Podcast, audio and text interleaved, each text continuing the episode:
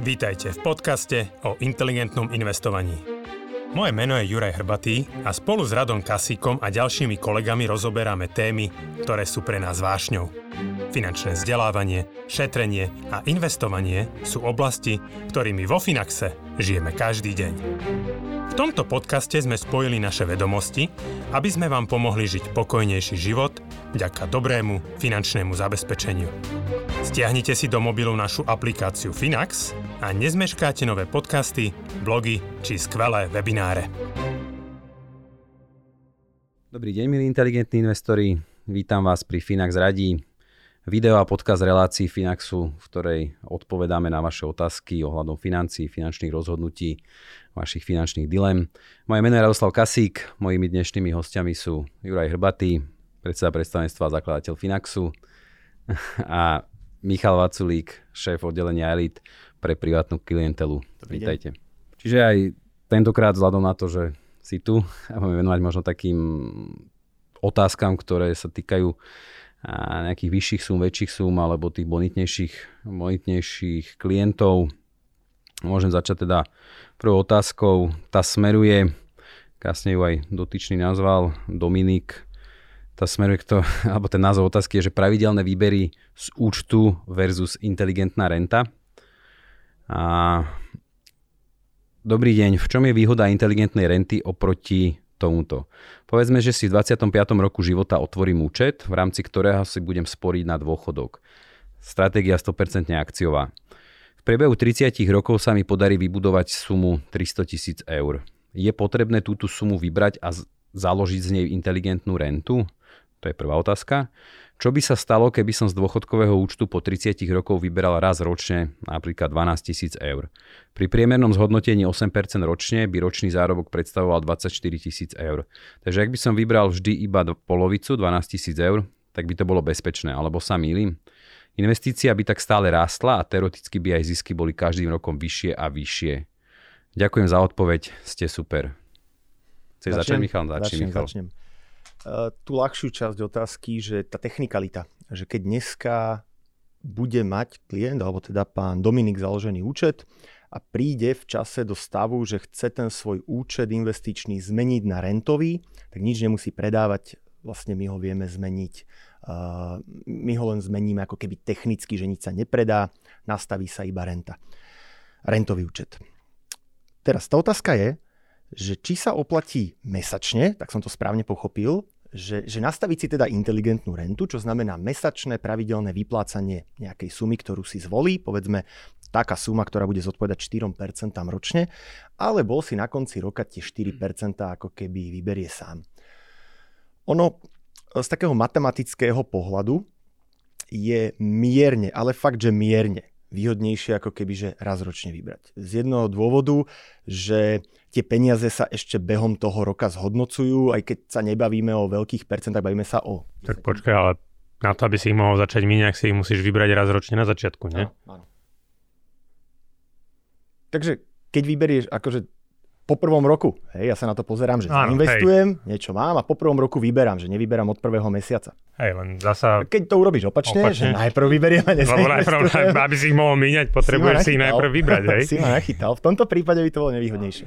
Takže, keď rok vydrží a prvý výber bude po roku, ale bavíme sa o desatinkách jednoduchého dôvodu. Trhy alebo investičné finančné trhy dlhodobo rastú a tým pádom, že tam bude tá suma zainvestovaná počas celého toho roka, vyberie na konci roka, má veľkú pravdepodobnosť, že to bude mierne úspešnejšie, ale v zásade nie je veľký rozdiel. Výhoda pravidelnej renty je, a tu teraz hovorím z vlastnej skúsenosti, že ono sa to tak zdá, že raz za rok vyberiem, ale častokrát sa stane to, že nevyberiem, vyberiem inú časť, ako som chcel, vyššiu, nižšiu a tak ďalej, že už to mením, už mením tú stratégiu, ktorú som si dal a tá pravidelná renta je presne o tom, že mám kľud, že mi to klikne každý mesiac na účet. Cink, cink. Cink, cink. Nemusím nič zadávať, aj keď ten výber je online v zásade veľmi jednoduchý, ale nemusím to riešiť, nemusím to sledovať a mám pokoj.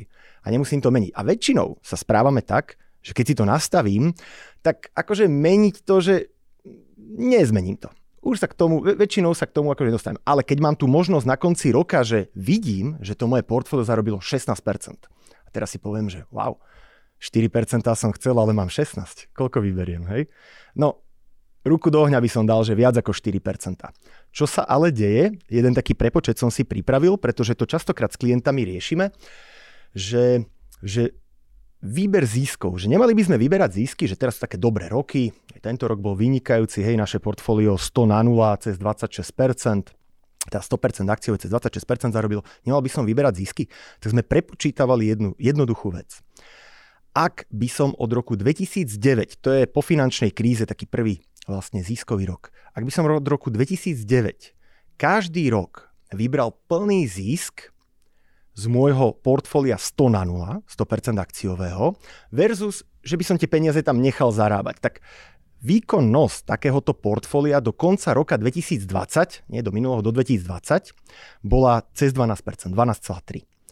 Ak by som každý rok ten výnos vybral. Takže príklad, zainvestujem nejakú sumu, na konci roka mi zarobí 5%, vyberiem 5. Keď mi na konci roka zarobí 20%, vyberiem 20. A vždy ako keby tam nechám len tú moju vloženú sumu. Môj výnos, akože opticky, alebo tak v hlave by som si možno myslel, že mi to zarába rovnako, ale nezarába. Môj výnos by klesol na 8,2. To znamená, že z tých 12 na 8 zhruba, ale pozor, je to za nejaké obdobie 12, 12 rokov, ale, ale to najdôležitejšie prichádza v tom nominálnom zhodnotení. My sme to počítali na príklade 100 tisíc eur. Tak pri tom nevyberaní tých ziskov by mi tá investícia zarobila v nominále navyše 304 tisíc, to je tých 12,3%.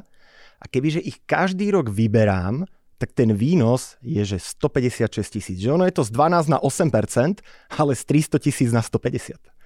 A to je akože veľký rozdiel. Čo tým chcem povedať je, že ako náhle, a to je taká rada, že tá pravidelná renta, to automatizovanie mi pomáha aj trošku v tej konzistentnosti. A ako náhle ja si to nechám, že raz za rok to spravím, moja skúsenosť mi hovorí, zmeníte stratégiu. Väč- väčšinou sa nebudete držať toho, čo ste chceli na začiatku a budete mať každý rok šancu to zmeniť. Vy ju máte aj tak, ale ja by som si tú šancu nedával. Nemám čo dodať. Ja, ja by som k tomu ešte jeden bod dodal, ktorý odporúčam Grente. Dobre?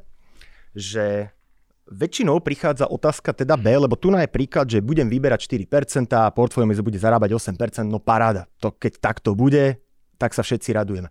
Radosť žiť. Ale treba si uvedomiť, že prídu na finančných trhoch aj minusové roky. Hej? A čo, čo potom? Hej?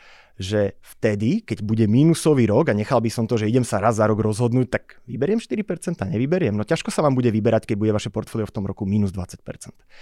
A čo chcem ale povedať je, a čo radím klientom uh, úplne pravidelne, je, že keď už som v stave, že idem čerpať rentu, tak by som nemal zabúdať na rezervu. My o rezerve častokrát hovoríme pri tom budovaní majetku, že mám príjem aktívny, budujem majetok, rezerva, 6-mesačné výdavky. Ale ja rád pripomínam, že na toto netreba zabudnúť už v tom rentierskom stave. Vy už nebudete mať príjem, váš príjem bude z portfólia, alebo teda z cenných papierov, a vy by ste nemali zabudnúť na rezervu, pretože ak trhy budú padnúť a vy zastavíte svoje výbery, pretože to je racionálne riešenie, tak vy z niečoho budete musieť žiť. A tam presne, presne môže zafungovať rezerva. Ja rád hovorím 6 až 12 mesiacov, pretože niektoré tie prepady na finančných trhoch také nad 30% trvali aj dlhšiu dobu a vždy je dobré tú rezervu aj pri tom, že už som v tom rentovom stave, mám veľké portfólio vybudované, vždy je dobré ju mať, ako je to individuálne, ale nič okolo, neurobím chybu ak, ak si nechám 6 až 12 mesiacov a tú rezervu budem používať vtedy, keď mi tá hlavná časť portfólia výrazne padne. Super, super, ďakujem, ďakujem Michal, však sú to aj také trošku aj nové insidy pre nás. Ja, ja by som možno doplnil, že No v zásade akože to, čo rozpráva sa nelišie, že to je celá podstata tej renty. Akurát je to zjednodušené tým, že je to raz mesačne, aby proste človek mal naozaj akoby tú výplatu, ten príjem, ale ako zásade nejaký diametrálny rozdiel medzi tým jeho riešením, ktorý navrhuje, ale tou rentou nie je, že v podstate z toho sme, z toho sme vychádzali, nejako sme ešte popri tom zohľadnili, modelovali to, aby naozaj tá renta vydržala vyplácať tú, tú želanú sumu určitý čas alebo ten požadovaný čas. Čiže o toto je zjednodušené, že má to byť pomocka pre tých ľudí, ako si nastaviť ten výber a čo z toho vyberať. Dobre, Ďuri, teraz budeš ty odpovedať. Dobrý deň, Prajem. S manželkou vlastníme byt, ktorý sme kúpili za hotové. Jeho hodnota narastla zhruba na 190 tisíc eur. Spoločné čisté príjmy sú vo výške zhruba 2400 eur a mesačné náklady asi 750 eur. Dlhy nemáme. Rozmýšľam nad tým vziať si americkú hypotéku zhruba 100 tisíc eur s tým, že by som nejakú čas investoval do Finaxu.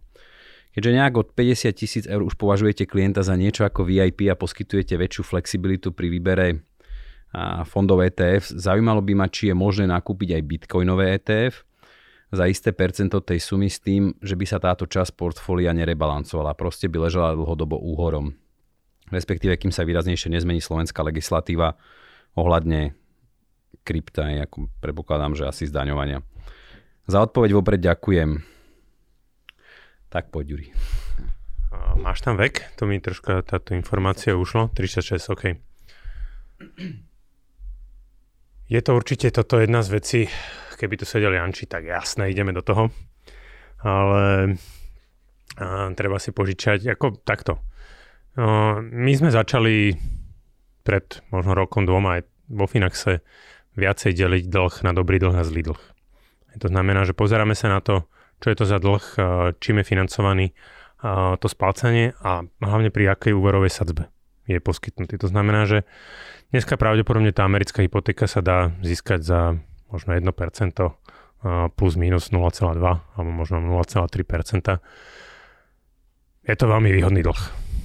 Uznávam, že keď niekto kúpil ten, predstavte si, že táto rodina by už pôvodne financovala ten byt na, na dlh, tak mohla mať tie peniaze dneska zainvestované a mohli jej prinášať ďalší zisk.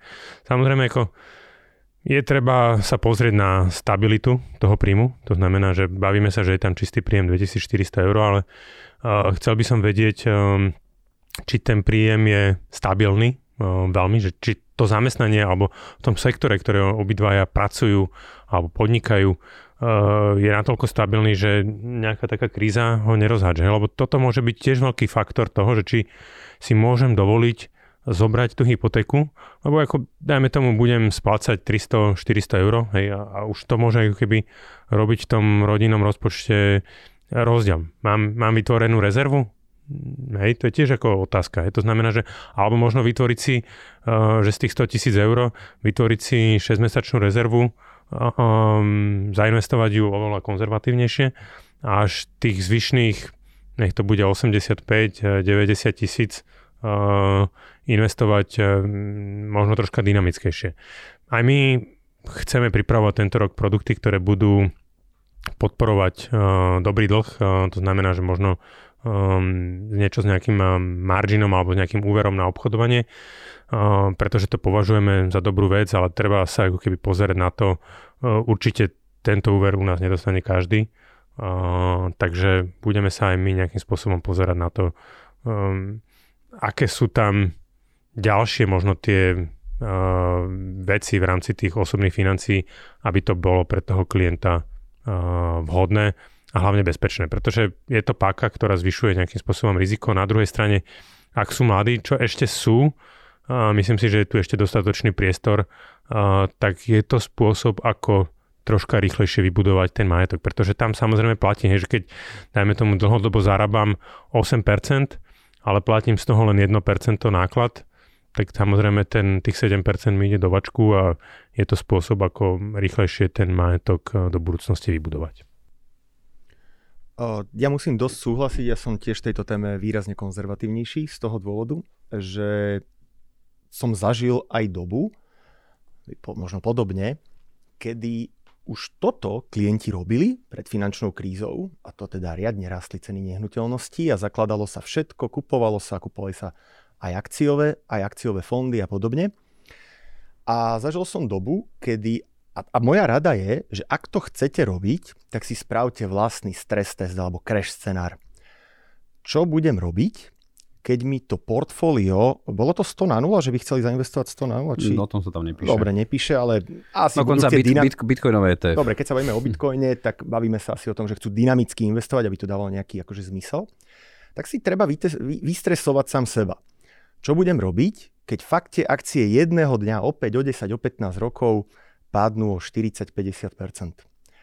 a to budem financovať akože hypotéku a budem sa pozerať na portfólio, ktoré akože je v ťažkom mínuse. V tej istej situácii neverím tomu, že nehnuteľnosti pôjdu hore. Tá nehnuteľnosť pôjde tiež dole, aj keď je tam celkom taký dobrý pomer, hej, že byt okolo 200 tisíc, hypotéka 100, OK, že nie je to akože úplne nafulované. Ale pôjde dole aj to. Teraz, uh, ekonomika pôjde dole, Ďuri, ty si hovoril o príjme, pravdepodobne budeme mať problém s príjmami. To znamená, možno sa vám zníži príjem, možno stratíte príjem a tým pádom na týmto všetkým treba premyšľať a keď si toto zodpoviem, že toto riziko dokážem akceptovať, tak by som si mal povedať, že ako by som sa mal voči tomu riziku ochrániť a tam zase akože rezerva. Hej, že je to investícia, je to, je to proste určite treba mať okrem tej rezervy na životné náklady ešte ďalej rezervu povedzme 3 až 6 mesiacov na splácanie uh, takejto hypotéky, ak mi vypadol príjem, to je taká investičná hypotéka. Ja som počítal, že je to okolo 300 eur mesačná splátka, takže aspoň 3 až 6 mesačných splátok. Ak by sa sadzby zvýšili, keď dobre, v krízových obdobiach asi menej pravdepodobné, ale hypoteticky v budúcnosti, ak by aj tá kríza neprišla, tak napríklad v Českej republike máme dneska priemernú sadzbu 2,7 a pri priemernej sadzbe 2,7 by vychádzala tá hypotéka o stovku drahšie. To znamená o 30%, o jednu tretinu by splátka tej hypotéky išla vyššie. Ako no sa to zdá, že 300-400 eur, ale je to jedna tretina. Uh, takže toľko k tomu, že či to je, že či to ako keby je z investičného pohľadu dobré riešenie. Ja hovorím, súhlasím s tým, je to dobré riešenie na rýchlejšie budovanie majetku, musí byť vysporiadaný so všetkými rizikami, ktoré sú s tým spojené. Ešte som si spomenul na jedného klienta, ktorý mi písal tento týždeň z okolností. A tak troška mi vytkol to, že som v poslednej dobe prestal propagovať to, že život bez dlhu mm-hmm. je skvelý život. Mm-hmm. Takže som si na vás spomenul. Ja osobne, ja som vyplatil všetky úvery predtým, ako som išiel podnikať. A musím povedať, že mne to, mne to psychicky dosť pomohlo. Že proste nemať ten úver uh, je pre niekoho to môže byť oveľa viac, ako proste hľadať spôsoby na budovanie toho majetku za, za cenu ako keby toho vyššieho dlhu. Takže aj toto si treba predtým veľmi zvážiť, hej, že či idem, že som bezdlžný a idem do spôsobu, že áno, idem sa zadlžiť 100 tisíc eur. Áno, mám ten majetok e, investovaný vo Finaxe, to znamená, že môžem ho kedykoľvek splatiť, je tu troška v tomto možno rozdiel, ale stále je to nejakým spôsobom dlh a ten majetok vo Finaxe môže, ako Michal hovoril, krátkodobo klesnúť. To znamená, že ten stres test, to, to scenár, aby, aby človek si uvedomil, že nesmie spanikariť, ale že práve vtedy by teoreticky mal navyšovať alebo mm. uh, musí vydržať, tak musí toto mať v hlave naozaj veľmi zrátané. Ja doplním Život bez dlhu. Včera som si práve kúpil novú knížku od Ramseyho, Baby Steps Millionaires, čo vyšla pár dní dozadu. Tak samozrejme, že to je najväčší propagátor života bez dlhu, tak hneď na prvých stranách vlastne to, tak si mi to trošku pripomenul. Odporúčam aj poslucháčom. A ešte by som sa vyjadril k tomu elitu, lebo tam bola otázka k tomu elitu a k tomu bitcoinovému, tej investícii do bitcoinu cez ETF. Uh, vo Finaxe vlastne oddelenie Elite je oddelenie, ktoré sa stará o klientov od 100 tisíc eur a môžu to, môže to byť 100 tisíc eur aj v rámci spojených rodinných príslušníkov. Takže môže byť, že manžel, manželka majú každý po 50 tisíc, splňajú 100 tisícovú hranicu, vieme obom nastaviť vlastne Elite účet, budú mať prideleného wealth manažera, takže osobného vlastne poradcu a znížené poplatky za správu na 0,85% plus DPH a budú mať vlastne tú výhodu, čo je odpoveď aj na tú otázku, že áno, klienti Elite si môžu upraviť od 100 tisíc eur svoje portfólio, o ETF fondy, ktoré si sami vyberú alebo teda sa rozhodnú ho trošku poupravovať alebo keď chce ako keby ETF na Bitcoin bez rebalancingu, tak elit klientom umožňujeme aj službu brokerage. To znamená, že môžu si mimo toho riadeného portfólia kúpiť akýkoľvek cenný papier, ako voľne dostupný v Európskej únii podľa legislatívy. A, a tento cenný papier ako keby len tak držať ako investíciu na investičnom účte bez nejakého rebalancingu. Ako technicky toto u nás možné je pre elit klientov. Takže odpoveď na to je áno, dá sa. Super, ďakujem, ďakujem. Ja, čo som si tak zobral z tohto a čo ma aj veľmi teší, že a určite určite aj mnohí tí posluchači alebo diváci spozorovali, je, že je krásna aj tá pluralita, pluralita názorov v rámci Finaxu. Hej. Obávam sa, že Janči ťa už nepustí do ďalšej časti, ale je to, je, to, je to určite fajn a je to, je to aj nejaké spestrenie a ono je to aj také čaro tých financií, že neexistuje tam podľa mňa úplne vždy taká jednoznačná univerzálna odpoveď na všetko, alebo na každú otázku, ale že vždy je to, že je to aj individuálne, že závisí naozaj od človeka. Ano? Ja ti chcem k tomu niečo povedať, že vieš, čo vytvára vo mne tento ako nás všetkých? Nejaká skúsenosť. A ja som po finančnej kríze videl klientov, ktorí museli predávať nehnuteľnosti, v ktorých bývali so svojimi rodinami a deťmi kvôli tomu, že v podnikaní sa extrémne zadlžili, v investovaní sa extrémne zadlžili a prišla top krízová doba, ktorá tu proste nebola, že skoro 100 rokov, no a prišla. A teraz ja som videl to nešťastie, ako sa trápili 2-3 roky a, a poslednú vec, ktorú chceli mať v portfóliu, boli nehnuteľnosti a dlhy a podobne. A na tomto som ja tak profesne vyrastal, na takýchto skúsenostiach. A akože mne je strašne ťažko povedať niekomu, že jasne, zober si za 1% tú hypotéku na nehnuteľnosť, kde žiješ so svojou rodinou a deťmi a investuj. No ťažko mi to je povedať. Veľmi ťažko. Super, super. Ja som tiež zažil takých, však ja som tiež začínal v 2007, prakticky na vrchole, dva mesiace pred vrcholom. A tiež sa pár, pár, ja som tej pracoval tiež zo začiatku viac s klientmi a tiež sa pár akože prezradilo alebo priznalo, že že tie peniaze, čo, čo, čo mali zainvestované, že boli, boli z hypoték a ako aj úroky boli vtedy inde, a to portfólio bolo aj treba v 50% strate. Väčšinou, väčšinou, keď takto aj tí ľudia investovali, tak bola aj trošku do, iná doba, že tí ľudia aj mali menej znalosti, si myslím, ako dnes, že dnes už trošku je to povedomie lepšie, ale že mali naozaj preferovali dynamické akcie, akože určite sa nájdú aj dnes takí, že čo by proste hypotéku investovali do bitcoinu alebo do nejakých tých meme stokov a môžu, môžu dopadnúť rovnako. Áno, je to, je to hlavne v tomto čase, kedy máme za sebou naozaj že 12 rokov extrémneho rastu. Proste ľudia majú krátku pamäť a rýchlo zabudáme. Je super, že to pripomína, že ja som určite za to vďačný. Ja nechcem tú otázku naťahovať, ale áno, dneska tie otázky sú štandardné. Také meme stoky, taký bitcoin, taká kryptomena. Trošku mi to pripomína svet 2007 a predtým. Akože tí, čo ste investovali v tej dobe, tak ste možno trafili aj také investície do ukrajinsko-kazachstánskeho indexu, akože totálna hlúposť, a hlavne voči tomu, čo sa dneska deje v Kazachstane, hej, že ani by ťa nenapadlo niečo také urobiť. Ale pozor, americké akcie od 97. do 2007 zaostávali aj za emerging markets, aj za Európou. No a proste nestačilo nikomu 15-20% ročne po dobu 3-4 rokov, hej, tak sa hľadali investície, ktoré robili 20-30 a to tá Ukrajina a Kazachstan robila. No a z toho indexu väčšia polovica firm úplne skrachovala, to znamená, ten index sa do dnešného dňa ani zďaleka nedostal na tie úrovne. A nehovorím, že teraz to tak dopadne, ale každá taká veľmi dobrá pozitívna doba všeobecne si nosí zo sebou aj také, že ešte by som to nevedel niekde ako keby pritlačiť tú dynamiku. Opatrne. Hej, opatrne. Presne tak. Super. Ďakujem veľmi pekne páni.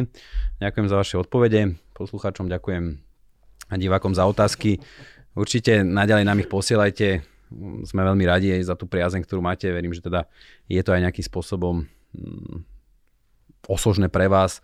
Takže naďalej nám posielajte, nechávajte tie otázky v tom dotazníku a teším sa do skorého videnia a počutia. Majte sa, dovidenia. Majte sa, dovidenia. Do počutia.